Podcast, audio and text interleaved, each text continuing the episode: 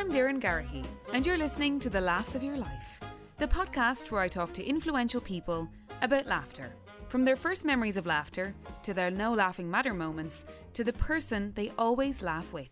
So we used to do this thing where we'd play a game of um, a game of cards. So whoever lost in the game of cards had to do a forfeit. Yeah. So they'd have to do something.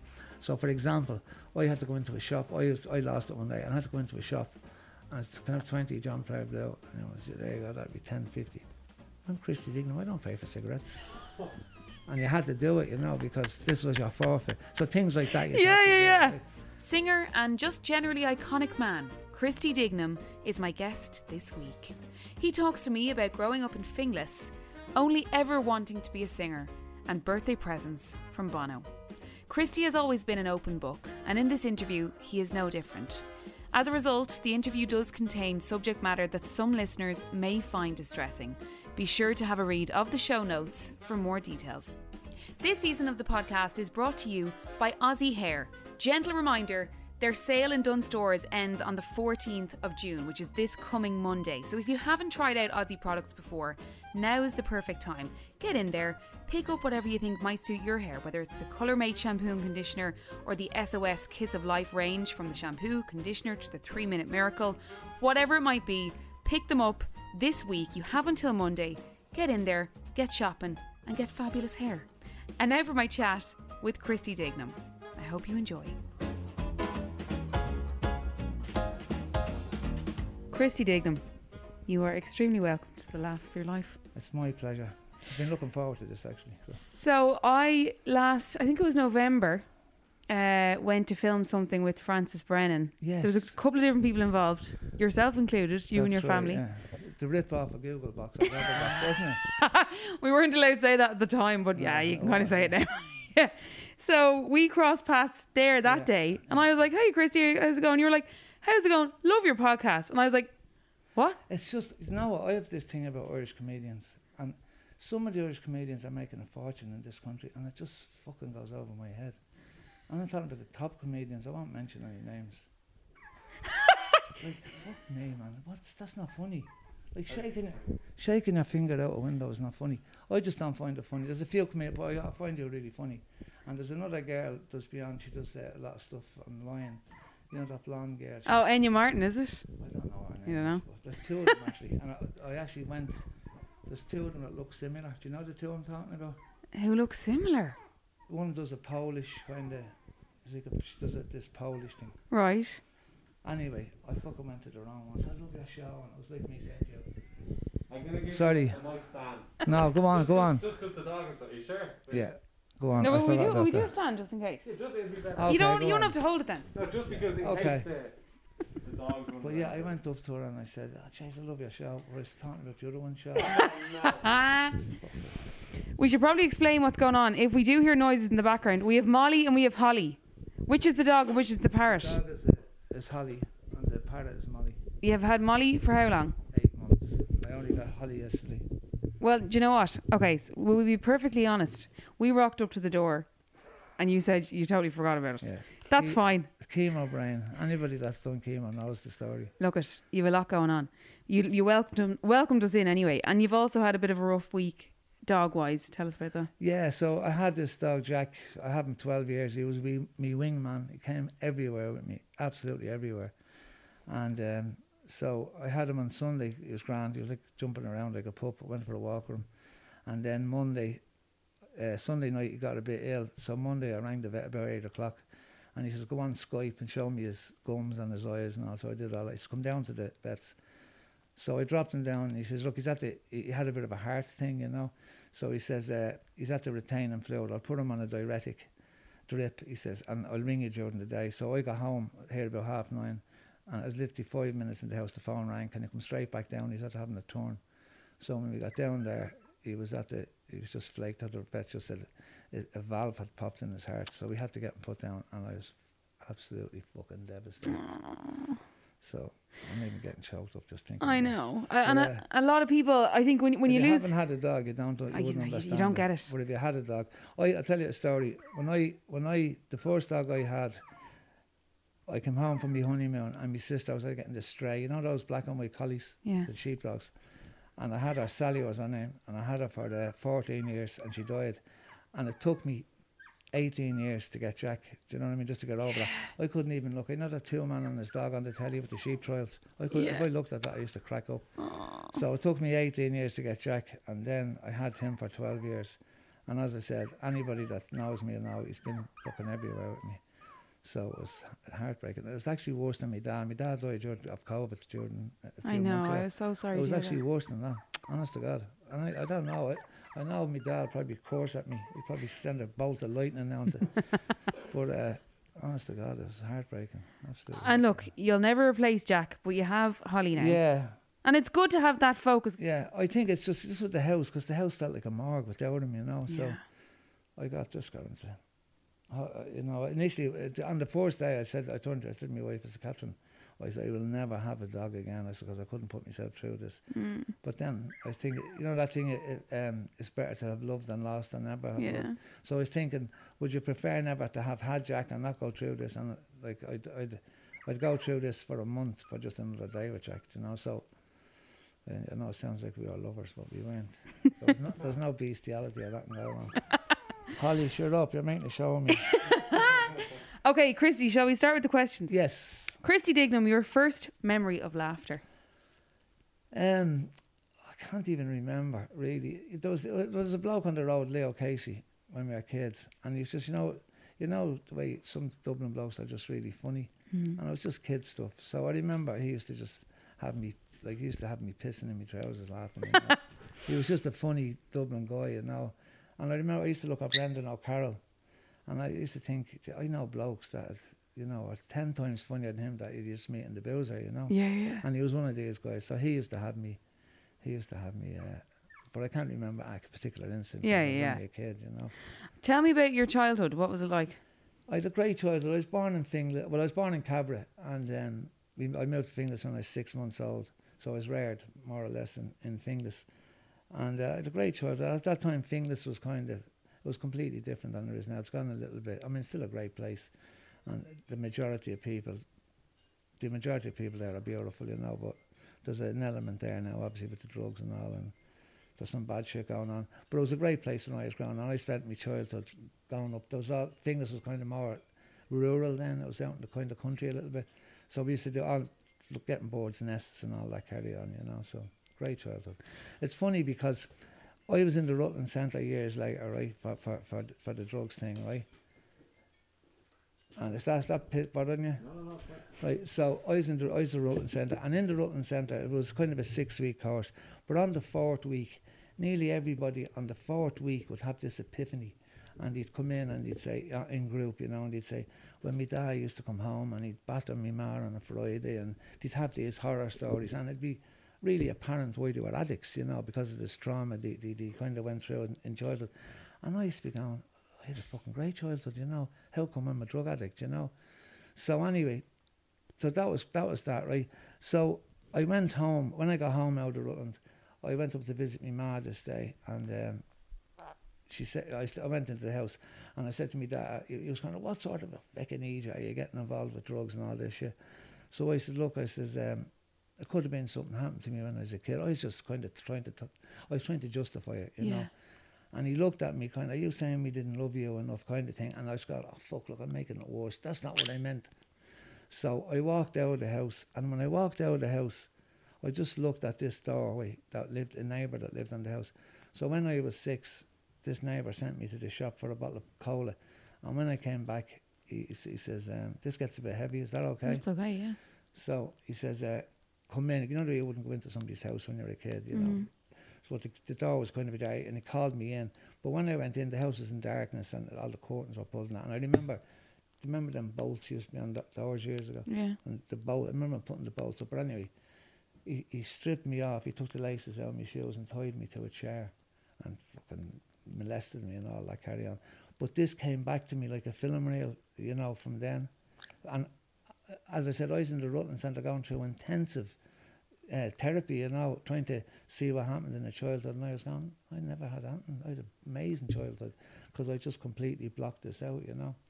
And so how did it come to you? So when you, I walked out of the gaff Yeah. that day, I was after being upset with me Yeah. ma because I was after saying all this and I was, I was after making the situation worse in the house. I was trying to kind of explain it to me man that, and by me saying what I said, when I said there could have been something happened as a kid, me dad, are you saying we didn't fucking love you enough and that? And I was going, "Oh, no, that's not what I meant. I don't mean. And I was walking out, and I was, my head was in turmoil kind of because I was after upsetting him more. And when I just seen the hall door of this guy, because he lived, I can't say where he lived Mm. in relation to people know I'm talking about them, but he lived very close to where, you know, he's a neighbour. And, uh, you know, the, the, the thing that happened though, you see, that happened when I was six, and he did it a couple of times, it wasn't just once, you know. And it was weird, like I'm going to say this, and I don't know if people will understand this, but it wasn't so much that I got abused, it was that after it happened a few times, and I kind of felt chosen, you know, because there was all these kids on the road. I didn't know it was wrong, and there was all these kids on the road, and he was picking me, so I kind of felt special. Then, as an adult, looking back, thinking, why was I not disgusted and horrified? You know, what, was wrong with you? And totally, because you know, basically, what that does is Mm. it gives you a sex life at six years of age when you don't have the emotional capability to deal with a sex life. Do you know what I mean? And it's a, it's also a warped sex life. Obviously, it's not a kind of natural um, thing, you know. So all that. Uh, this is a comedy show, is it? it, do you know what? People mistake it for that, and it's not. It's it's, Okay, it's an array of different things. Okay. And so when you went back into the centre, then Yeah, well, no. So then I just started kind of going. I, I, I ended up, I ended up eventually, like I, I I'd gone through a couple of rehabs and nothing was working, Yeah. you know, because, like this is a, a kind of see what happened then. I never finished the story. So, that happened when I was about six to seven, we say. So I didn't say anything to anybody. And then when I was about nine, I said it to another mate and. I told it this friend of mine. So, he, he said to me one day, he says, uh, I told my older brother about what happened to you, and he can help you, you know. So he said he's going, you know, when he comes home. So when he came home from work, this guy, we went into the gap, and your man told me mate to go outside, and I thought it was a bit weird because he knew anyway, and he fucking done the same. you're joking. Yeah. So so I grew up then thinking that I was teasing him or something, that I was doing something. That it was your leading him on. fault. Yeah. You know, and I remember your man used to give me, used to give me, I think it was five, was a shilling at the time, whatever it was. So all of those things, you know, and uh, I remember coming out after, and my mates were saying, "Where were you? We, we knocked for you," and I saw I was out the back, and I remember telling the lie, and it was like the first lie I ever told. Now it obviously wasn't, but it was the first lie I remember telling.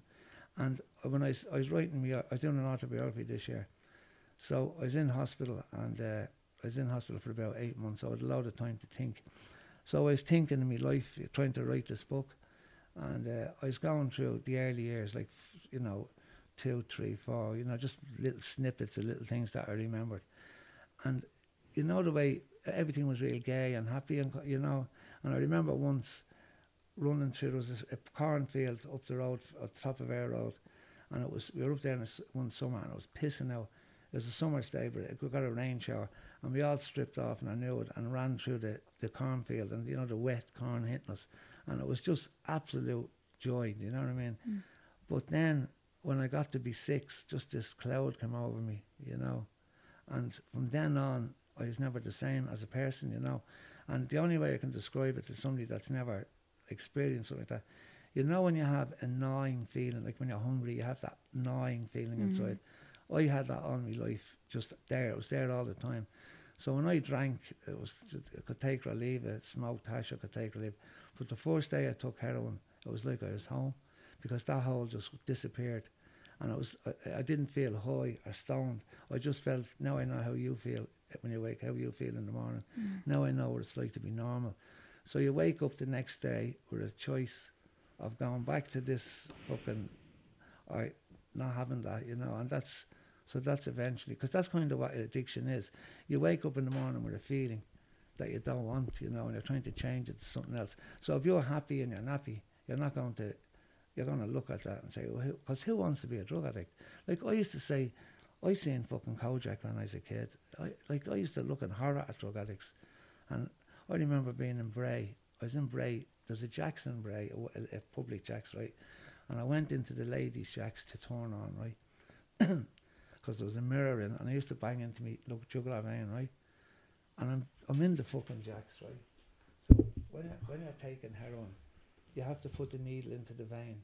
You pull back to make sure you have the vein, and blood comes into the right. Mm. So that, then you know to be able to send it home, right? Mm. So sometimes you'll get it and then lose it again. So I'm syringe half full of blood and fucking heroin, right?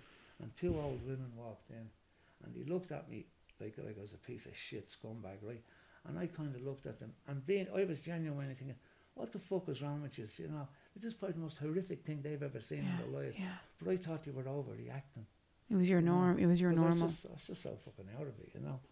But it was just uh, like a horror scene. Like I remember coming home from a gig one day, and uh, I stopped at flats in town to get coke, and I'm sitting outside the flat next to me. It was snowing now, and I'm in the car, and this fella runs out with a shotgun that I owed money to this bloke. I, I'd gotten gear off, and he got locked up, and I never paid him because he got locked up, and this was like a year later.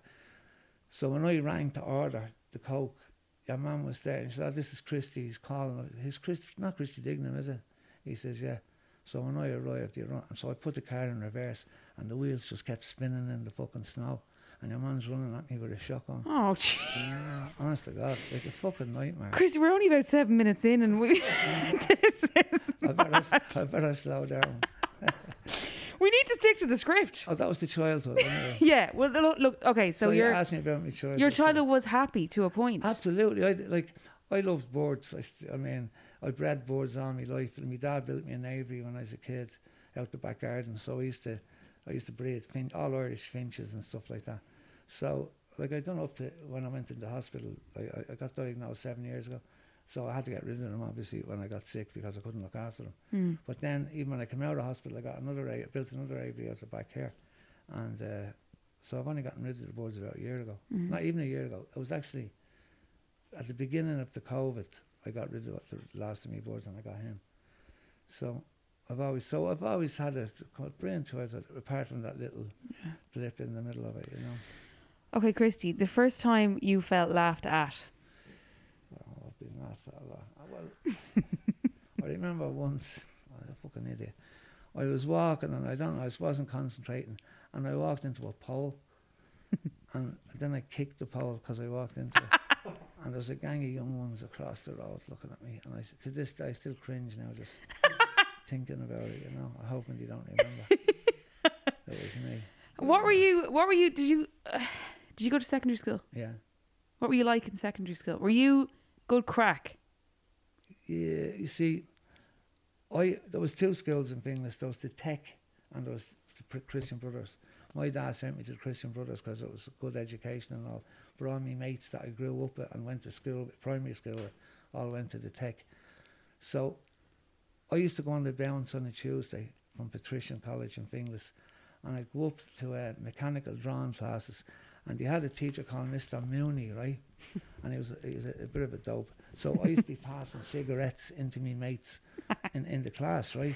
So one day I'm in the class, or I'm passing in the window, cigarettes, and a bloke grabs my arm. says, Mr. Mooney, he's trying to get out the window. and the teacher came down and dragged me into the and sat me down. So I used to go on the bounce every Tuesday from Patrician and bump into the fucking mechanical drawing class in the tech. And were your parents like at their wits' end with you at any Well, my point? parents, they didn't really know. So I used to get up every morning to get the uh, the, the, the, report card because they didn't know. Because my mum, I'd have to have my legs hanging off before my mad let me take a day Yeah, off. yeah, yeah. You know. So as far as she knew, I don't think I had any days off. And I remember out of 190 days, I think I was in 30. I missed that much. And uh, so one day I was in the house and I just heard, Christopher, and you know, you know Oh Jesus, yeah, the tone. Ah, she fucking, well, she battered me, no, battered me. And my dad, because my dad was, my dad was always into the whole education. I still did me inter, I got me inter and all that carry on. But uh, I, when I was in Fergals, in primary school and into secondary, I was ne- always in the top of the class, and I never really had to work at it. So I think that's what, you know. Yeah. But in in patrician, it was all like we used to do Latin, and there was no there was no um, there was no uh, PE or carpentry or anything like that. It was all academic, you know. It was all biology, science, uh, economics, Latin, French. So you know, and I just I used to be bored. I only wanted to be a singer from the time I could remember. I was going to ask that. Yeah, like from the time I can remember. I remember when I was about 11 years of age, I was in this troupe in English called the Black and White Minstrels. I, mean, I know it's very un, uncred now, but we used to do all that. But there was something like 22 girls in it, and there was just us two boys, and we were like boy sopranos in it. And I used to sing, you know, Oh Shenandoah, I love your daughter. I used to sing that. So I remember then we do we do competitions and all, you know, talent contests and different things. And I used to be picking out songs then for my first album. Do you know? Mm. And that's how and that's all I ever wanted to do. And when I'd be in school, I'd be thinking, I want to be a singer, so I don't fucking need this. Because that's all I wanted to Yeah, do. yeah. So then I was in a choir in Fair, shut up. I was in a choir in Fergus, and then Joe Jewell was in my class all through second, uh, through primary school and secondary school. So myself and him formed, you know, a first band, which went on to become Aslan then, because that's all I kind of wanted to do, you know. Christy, the moment if you didn't laugh, you'd cry. Uh, that happens all the time, doesn't it? You know, just just life gets you like that. I mean, isn't it? There's room for laughter in every. Absolutely, you have to. You know, I always kind of find a bit of black humour in everything. You know, because I remember uh, Darren. I was talking to Darren, my son-in-law, yesterday, and I was saying that. to him, I was saying, you know, I says, Jack dying. I said it was worse than my ma and dad together dying. And he says, when I said to you, he says, what did your ma die of? You said Thursday, and she was only at the dying that day. Yeah. So those I always had that kind of. Yeah. I think you need it, don't you? You have to. Mm. What about?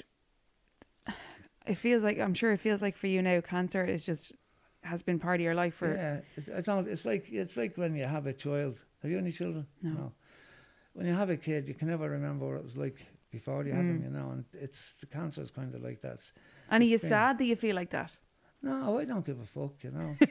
I mean, what's the point of whinging about it? I You know. know, I used to, honest to God, uh, it's not, it's not a, a hand like when you're doing chemo, you're in a room, and there- there's about say 18, say 10 chairs of these chairs that I was talking about. Yeah.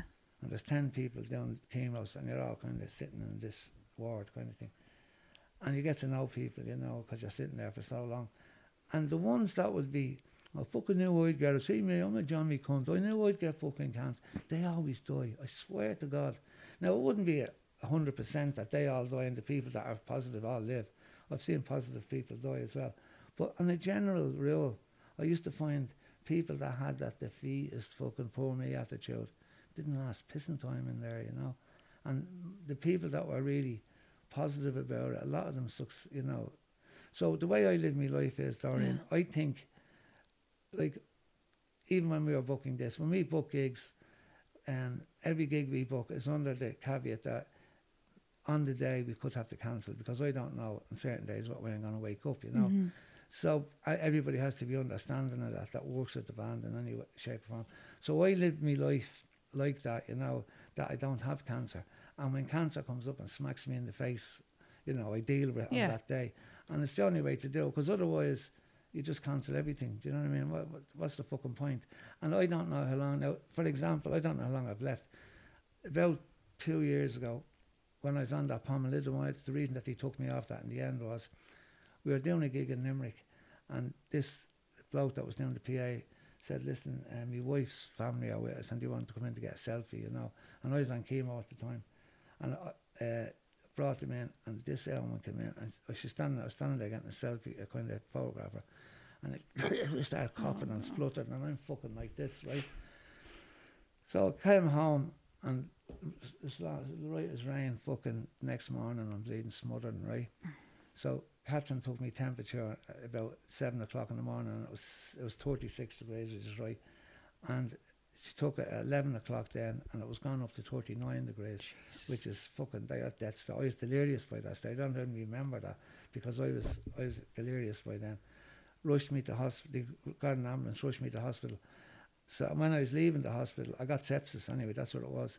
So because you've no immune system, Yeah. it just no. It, what happens? Your body starts attacking itself. You know. Yeah. So um, when I was leaving, the nurse said to me, she says, when you got here, she said, you were in se- you had sepsis.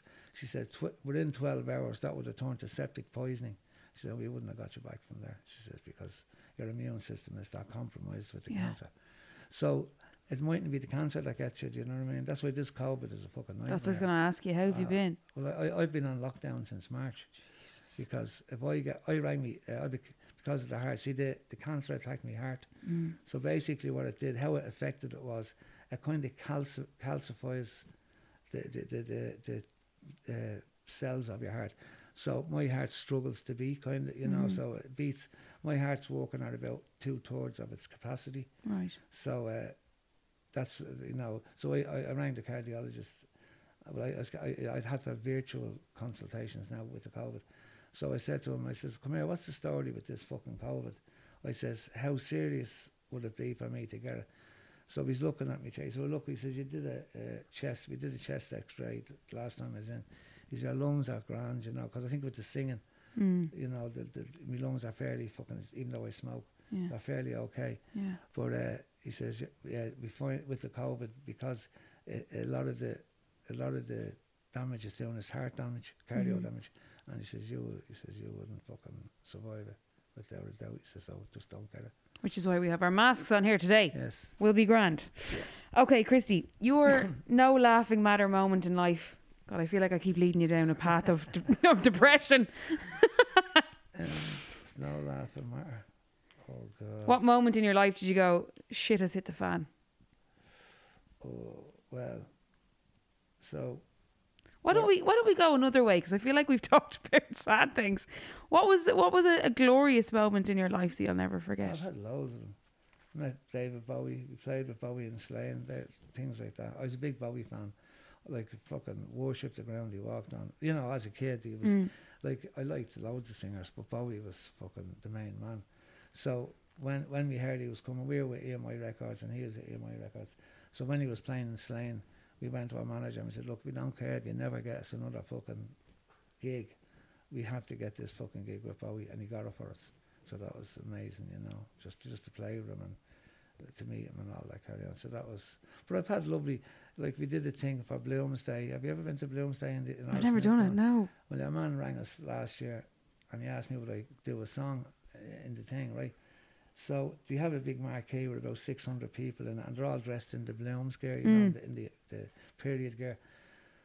So Mary Coughlan was there and a few other singers, you know, and they're all up, you know, um, doing the poetry about fucking James Connolly, you know, walking in, getting shot and fucking, you know, all this, you know, they're doing all these real serious Irish stuff, you know. And I'm going, I have to get up and do Crazy World. you know, and I'm going, holy heart. Yeah, but it, it probably went down a bomb. Well, that's what I'm going to say to you. So we, it was in a marquee, right? So we went on stage, and I'm fucking terrified, you know.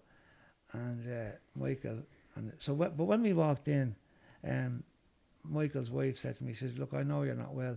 She says, "We have a room here with a bed. If you feel tired or anything, you know, just go." Straight in. And I s- fucking blew me away. Yeah. I said, "Did you make the bed?" I said, "Oh, away." you." but uh, anyway, so um, so we're doing Crazy World, and while we're doing it, I do this thing at the beginning where I split the audience and all that. I was doing this is actually at, at that time. So it started pissing rain, right? And it was like drums on the ceiling of the thing. So there was this cacophony of all that, and the place just went mental. And like I was talking to, you know, Kat out at EastEnders, Yeah. yeah, man, you know the fella she's with, Alfie. Alfie. Yeah. The two of them were at it. They were they know they did some version of Yes. Yeah. So they were up, they were at the thing that day, and they came up and just, thanks be to Jesus, you got up. So they were sitting there, and I said, what the fuck, you know? Because they were English, do you know what I mean? Yeah, yeah, yeah. They Sitting didn't get the whole, yeah, oh, well, Jesus. just sitting about. Awkward. Anti-English kind of, you know. so, but uh, so I actually became friends with him on after. Like he, he, I met him down when he was down in uh, Wexford then, and he said, "Went out and got all your albums and all after the after the yoke we did up there." So, but that was just playing for the president. The little things I like Yeah. things like that. I love being Irish. Yeah. I love everything about being Ireland. I love Ireland. When we start, when we started in the band, um, when we were signing deals and stuff, Mm. it was always come. You know, we need to come out to London to this studio to record the best studio in Los Angeles. These, are, and we insisted on recording here in Ireland. And the reason what we did we did was we were trying to keep it a, an industry here. Yeah. So, because you know, I said we use the studios here, you know, and we were insistent, and we lost deals and all because of it. They wouldn't sign us because we wouldn't go over to London and stuff. So I done a shout out on the late late during the pandemic, and I made a point that from the time I started in the music business, every time anybody had a crisis, they've come to us to do a charity gig. Right? Yeah. When we do a charity gig, say we do a charity gig in Vicar Street, right? Mm. All the door staff are paid. All the bar staff are paid. Yeah. The PA people are paid. The lighting people, all our roadies have to be paid. The only people not getting paid is the fucking band. Yeah. And I have done that thousands of times throughout my career, right? Yeah. And I've no problem with it, you know. I don't mind doing it. It's, it, you know, the fact that I can do it is a great honour, you know. But I said on the Late Late Show, I says, right, now we're in fucking crisis. We can't, I haven't earned a penny. We're not entitled to COVID uh, allowance Mm. and you that carry on. So I said on the Late Late Show, I said, I'm asking all the Irish DJs out there to try and play a little bit more Irish music, not just Aslan, any Irish music that's in, in there, just to fucking give us some sort of revenue until this fucking crisis is over, because we're in a crisis now. Yeah. This this is the thing, right? So this woman rang me. We're doing we're doing the Iveagh Gardens last two years ago. So this woman rang me that I knew from when I was in the Black and White Minstrels, Yeah. right? So she said, "Listen, my son is in a band. His name is Curtis. He's in a band called Vinci, and they're great, you know." She says, and uh, I was wondering, could you, if you just can't get a break, and I wonder, could you help them out? And I said, listen, I won't say her first name. I said, listen, I says, I'm going to tell you a story. I said, I had a singing school before I before I got sick that time. I had the sk- music, a singing school. So I was teaching kids singing lessons. And I used to get phone calls of women and men. And they'd say, listen, I have a son or a daughter. And when she sings, it's like a fucking angel playing a violin. When this child sings, she says, the whole family is in tears. We're in fucking bits and all, weren't you? And I'd write, book a thing, two, two o'clock on Tuesday, an audition for this singing Yeah. this kid would sing, and she'd be like, uh, and I'd be looking, and the owner would be going, listen to that, and look, and the owner would be crying, and I'm going, you're fucking crying. I feel like fucking crying myself. so I said to a woman, I said, so don't take offence. Yeah. I says, you have a mother's love, you know. Yeah. I says, you're going to hear what nobody else hears. I said, so I'll listen to them. Anyway, she sent me a, a te- demo, kind of, on email me them, Yeah. and they were fucking amazing, right? Yeah. Yeah. So I gave them a gig in the, in I gave them a support in the Iveagh Gardens, right? Yeah. So they support us in the Iveagh Gardens, and uh, I walked off. They played a great gig, and I came off after our gig, and they're all in tears at the back of the stage, the band. And I said, "Jeez, will be that bad?" Your man's father died of a heart attack. The singer during the fucking gig, During. his gig. Oh, for So he's after coming off the biggest gig of their careers, buzzing. And his fucking father had died of a heart attack during the gig. So his mother wouldn't tell him until obviously after Mm. the gig.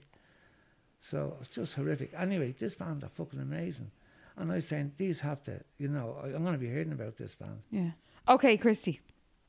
The person you always laugh with. I laugh at anybody who's willing to have a laugh with me, to be honest with you. I love laughing. It's fucking great. I love it.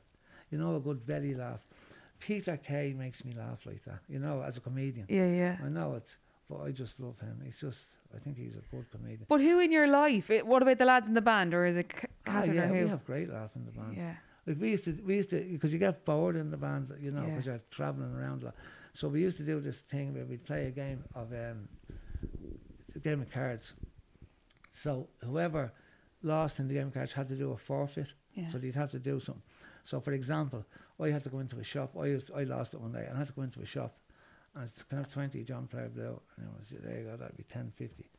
I'm Christy Dignam. I don't pay for cigarettes. and you had to do it, you know, because this was your forfeit. So things like that. You Yeah, yeah, yeah. So Oh, did you do it? Oh, Jesus! had to do it, yeah. Stop. So we got Alan one day. It was a Saturday through Port, you know Portlaoise? Yeah. Going through Portlaoise on a Saturday afternoon, and Alan was on his knees, right? Yeah. With a pair of shorts and a leather jacket with a collar around and a chain, and Joe was walking. that was his forfeit, right? So we had this roadie with us. Jerry was his name, and he just never lost. He just he was a bastard. He was just good. He was, you know, some people are just lucky at cards or good. Yeah. Yeah. He just he could never he could never get him, you know. But one day it came, he lost. So he said we had to do something good for him, right? Yeah. So what we did was that day Ryan Giggs was in the Daily Mirror. I pictured him taking a shot, you know, Yeah. Colour photograph, the middle of the page spread. So he had to lie in the dressing room with his packs around his ankles and his elbow, right? with the mirror open, I pictured Ryan Giggs. And I said to the to the security guy, he- I, I said, look, we're changing dressing rooms. Can you go in and get the drink out No. of this dressing room and put it in that dressing room? So he walked in and Jerry's lying like this. So when the, the man walked in, he said, listen, this is a game of cards we have. And, and the man's looking at me, you fuck off. So, yeah. Oh, typical lads. Yeah. Okay. A time where you had the last laugh, Christy. The last laugh. The last laugh. Right. So when we released, when we had, now this is the kind of story that goes back, and I- I've made up, we've kissed and made up since. So when we released This Is, when we wrote This Is, so we're going as a band, and people saying, you need a single out to get to the next level, you know, this is we were kids. So we had songs, you should release this song, but I knew this is a record, this is a first record, it has to be something good, you know. So when we wrote This Is, I knew we'd written a, a good song, right? Mm. So at that time, U2 had a label called Mother Records, which was to help out young Irish bands, give them a leg up, and especially bands that were at the being fucked around by British companies and stuff. Mm. And at that stage, we'd had, like, I remember doing a, a, a showcase in town, and like this, a television club used to be in Harcourt Street. I don't think you'd remember it, but it was a big fucking hall, and there's just four people, and we're in full production gig, and there's just four people sitting there looking at you in the middle of the hall, you know, and you have to act like the place is jammed, do you know what I mean? So we did this gig. It was a bit Chrysalis Records. I said, listen, fucking love it. We're going to sign the band. We just work out the economics. We'll be in touch with you Monday.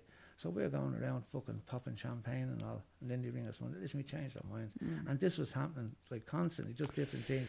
I remember CBS stringing us along for about six months. And we were rejecting other companies because they were telling us. And then they Mm. Promising this, that, and the other. So we'd gone through all that. So when we wrote, had this is, I said, look, this is the one.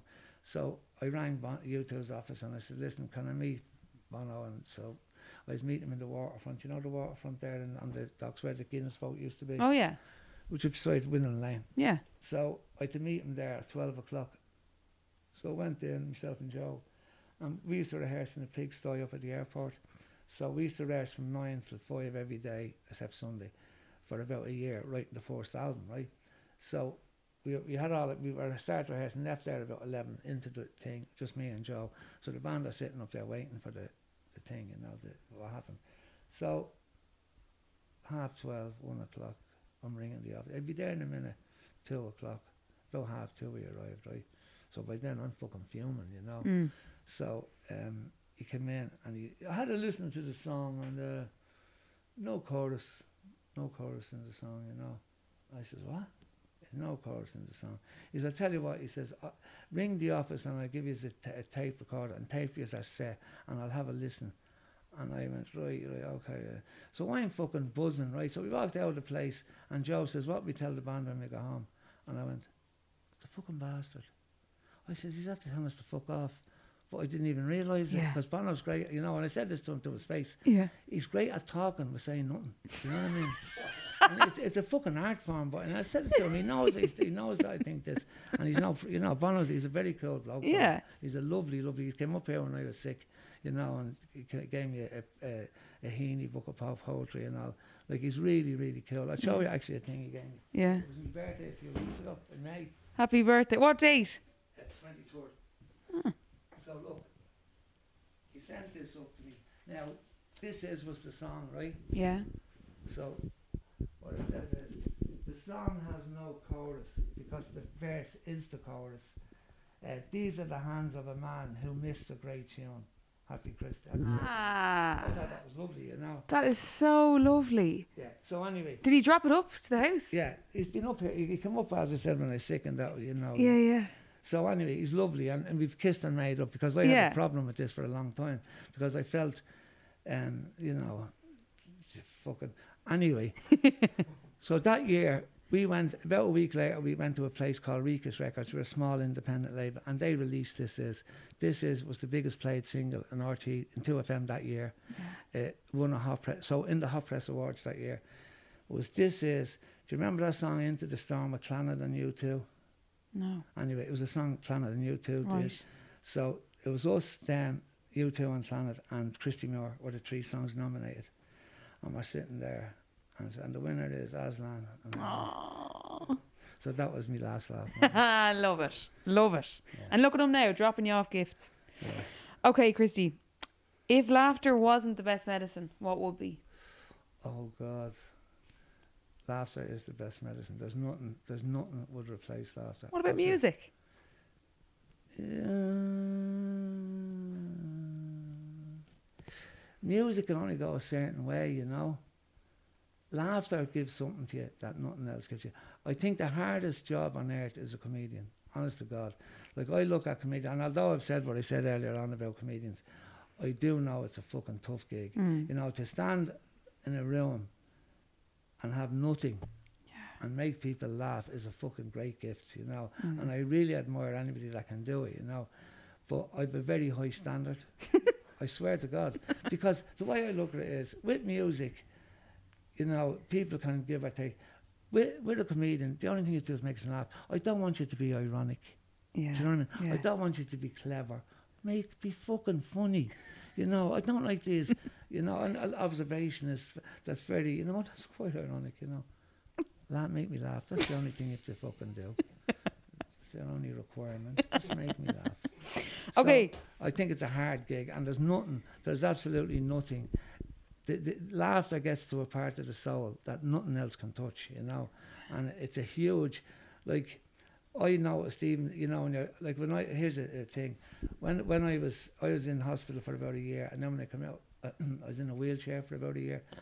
so I was really, I was sitting here, I was sitting there one day, and I started thinking. uh, What happened was I was, I was looking at the news, and do you remember they were coming over on the boats from the Mediterranean, and this kid was washed up on the beach. do you remember Oh, that story? that photo. So that that's just for some. I mean, it hit, it hit the whole world. But I remember sitting here and I started thinking, like I'm at the end of my life now. Because when I came out of hospital first, I was given six months. Yeah. He said, if you have anything on your bucket list, you know, you don't want to do it now. You've about six months to live. So I'm thinking, I'm at the end of my life. Here's kids fucking dying, going across. And what did you do with your life? You, you wrote a few songs, sang a few songs. You fucking wanker. And I said, what a fucking waste of a fucking life. When all the good you could have done in life, you know, and helped people. And what did you do? You fucking sang songs, you fucking. And I was just, oh man, so down, you know. And it was only, um, somebody sent me a video of fucking Peter Kay. And I remember kind of laughing that day. And then I, I did a gig the next day and I kind of started lifting out of it. Yeah. And then I started looking at what people were getting out of gigs and people coming up to me about, you know, that they were going through a certain thing Yeah. and this song did this. And I started realising then that, you know, The difference you'd made with yeah, your but music. beca- yeah, but because of the way it was uh, obviously it was depressed. I didn't know I was Yeah. depressed at the time. yeah. But it was obviously the depression. And it was only laughter and music that took me out of that, you know. So that's like, I'm very fucking serious about my laughter. I love laughing. It's just fucking amazing. Just to kind of, Doesn't it release endorphins and all? ah, Yeah. nothing like it. No, absolutely not. But So that's why I can't think of anything that would replace it. yeah, know. yeah, yeah. But your music, could you ever have anticipated the effect or the mark it would leave on people? No, never. Like uh, one thing, I did an interview with um, um, Came O'Brien. What, radio? Oh, TV. Uh, Ryan Tubridy? No. Ew. He's a beard comedian. Oh, Tommy Tiernan? Tommy Yeah, Tiernan. yeah, yeah. Fuck. Sorry, Thomas. Came O'Brien. It's nothing to do with you. You can just say what you like and blame, know, blame it on yeah. chemo. But anyway, and he said to me, he says, you know, um, he says, this is and crazy world is like in the Irish DNA, you know, and that fucking blew me away, you know, and I never thought of that, you know, and you know the amount of people have have come up to me, you know, and said, you know, what that song has done to them, or you know, what it's got them through certain things, you know, because. I don't know. It's just it's amazing, you know. It's it's, it's a huge honor, you know. Because I used to I I listened to Thin Lizzy like like say when I was a kid, Mm. and you know to think that you know something that I did would have the same effect you know on the Irish nation Yeah. not just you know on your friends kind of thing like it's one thing having your friends coming to your gigs and stuff which happens when you're starting off but to have a whole nation.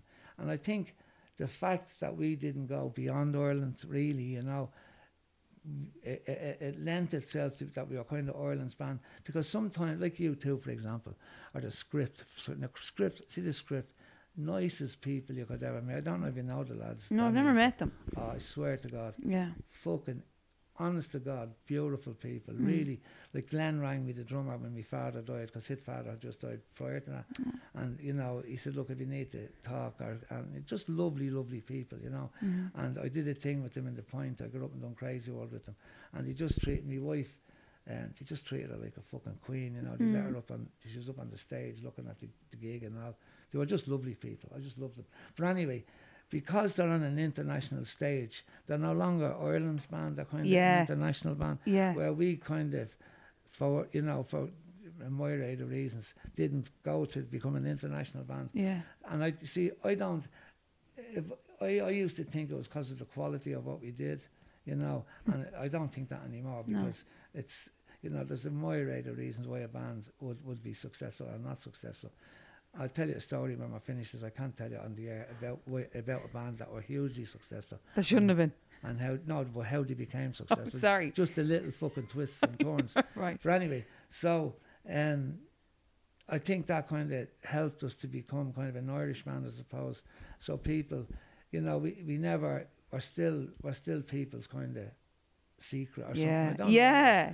But um, There's an ownership there. Yes, and it's an Irish thing, and I, I, that that that blows me away because I know the Irish audience are hugely critical, especially a Dublin audience. Yeah. Like one thing about you know yourself from being a, a performer, if you're dodgy, people will tell you in a heartbeat, and that's Irish humour as well. You know that fucking smart, smart arse humour.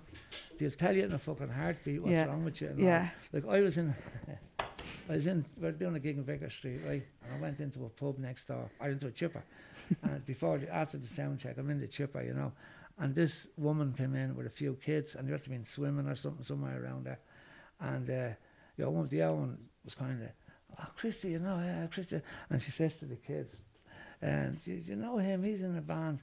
And she says, what band are you in, mister? And I said, if I say Aslan, I'm not going to say that. And I, you remember that band Five? You remember Five? So I says, I'm in Five. And you know what the kid said? What? You're in 50 fucking Five. a little kid. No! I swear to God.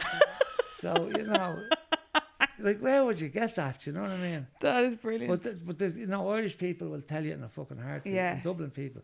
And they do it in that kind of witty kind of, but a cut you in two, you know. But sure, you're very good at it yourself. Sure, you've slated half of, half of the oh, music in this interview.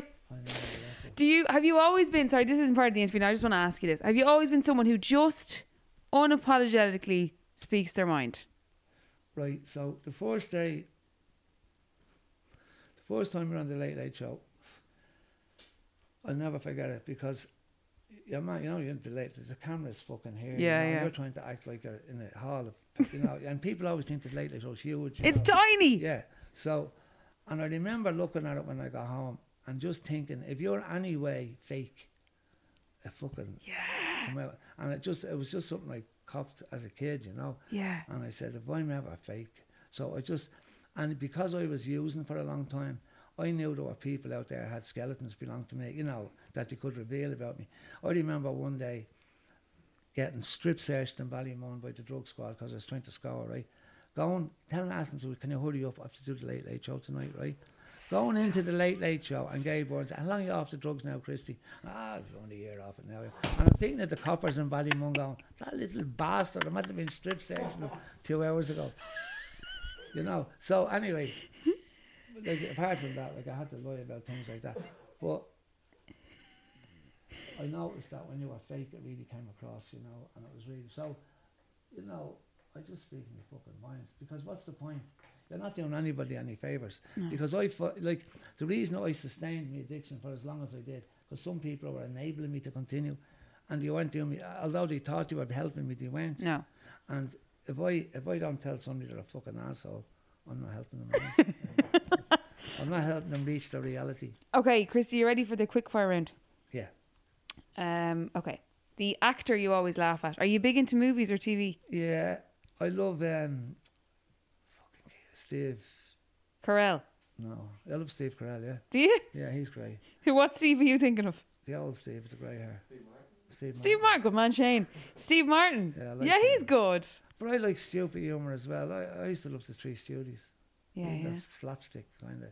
Okay. You know, What? About, yeah, actresses. Okay, right. What about the comedian you always laugh at? comedian.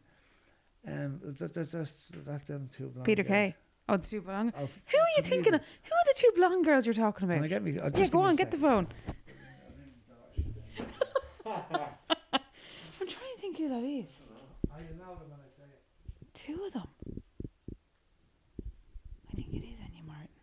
Like they're fairly good, you know. Like Fiona's done like big Vicar Street and stuff, so she's. I think you're thinking of Enya Martin. I might be, yeah. What does she do? Videos about? Oh, skits, you know. She does be with a man, Rory stories. Yeah, that's her. That's it? Enya. Right, there's another one as well. Do you know the other oh, one? Oh, Jen Hatton. I'll tell you now. Just let me ring my daughter. She'll Yeah, tell yeah. me. It probably is. But I, I met Jen Hatton and says, I love your thing. And I started telling the story. Oh, skits you about about the other other. I get you one. yeah, now. see, so I'm always doing things Come here, that. Molly. I'm always pumping me fucking foot things. Does she know? Always. d- Does the d- does the bird know her name? You know she doesn't. Look, oh, stop that, stop that. Kira. Kira. You know those two blondie girls, the comedians, what's their names? You know the two blondie girls, that remember I made a mistake to a woman for the other one? Enya Martin. And Jen. So I thought Jen was funny, but I said to Enya Martin, no. I told Enya Martin, go on. I told Martin she was great doing the Polish girl, but Jen does the Polish girl. So that was it. Gotcha now. Thanks, Yeah, Kira. I just I'm doing a podcast with Doireann, and I just uh, I couldn't remember their two names. Right, Kira. Oh, she'd Kira told Jen Hatton about that. Good girl. Thanks for uh, backing me up on that one. Right, go on, bye. So yeah, Okay, yeah, they're brilliant. oh, they're amazing. yeah. Okay, finally, Christy, your best joke. I'm brutal at telling jokes. Doesn't matter. When I'm when I'm on stage, sometimes I kind of do have a bit of crack with the audience. I do a thing with Joe, like we do Aslan, and that's kind of that. But I do a thing with Joe where it's just the two of us, and we do all the you know the little theatres around. There's a little theatre in every town in Ireland, so we do those little theatres, and it's just an acoustic thing, and we, we do a kind of talking. You know, we're talking to the audience and. They, they request songs and stuff, and I'd have banter with the audience, and I'd, we'd have them in bleeding floods. of- They're just pissing themselves Yeah. but it's just spontaneous. Yeah, yeah, yeah, Do you know yeah. I mean? Like, I, if I have to tell a joke, I've no timing. That's okay. You're just you're just naturally shit at timing. you've natural flow, and it's your honesty that's funny. right. So th- when I'm kind of just bullshitting, I can kind of get a laugh. But as it regards jokes, I'm not really a joker, you know. That's in that okay. That's okay. Stick with the singing, Christy. Yeah, stick with the singing. Christy Dignam, thank you so so much for sharing the last of your life and, and last of your lives. Can't even remember the name of my own podcast, uh, and for welcoming us into your home. And at a time you. when you're going through chemo, it is during COVID having strangers in the house is um it's not advised. But sure, we're here and we have our masks on. And Yeah. thank you so much for doing the podcast. Not at all. Kira was actually when when we met you that day. Kira said you have to do that because Kira, as I said, you know, I find you three, you and those other two girls, are funny, you know. but we're finished, are we? Thank you for listening to The Laughs of Your Life with Christy Dignam. I hope you enjoyed it. If you're a regular listener of the podcast or this is your first time to tune in, I would love you to rate and review your experience. You can do that on whatever podcast platform you listen to the show. You can like and subscribe as well, and if you want, tweet me at Doireann Garrihy and let me know what you think. This podcast is recorded with Collaborative Studios and is brought to you by Aussie Hair. Great hair, no worries.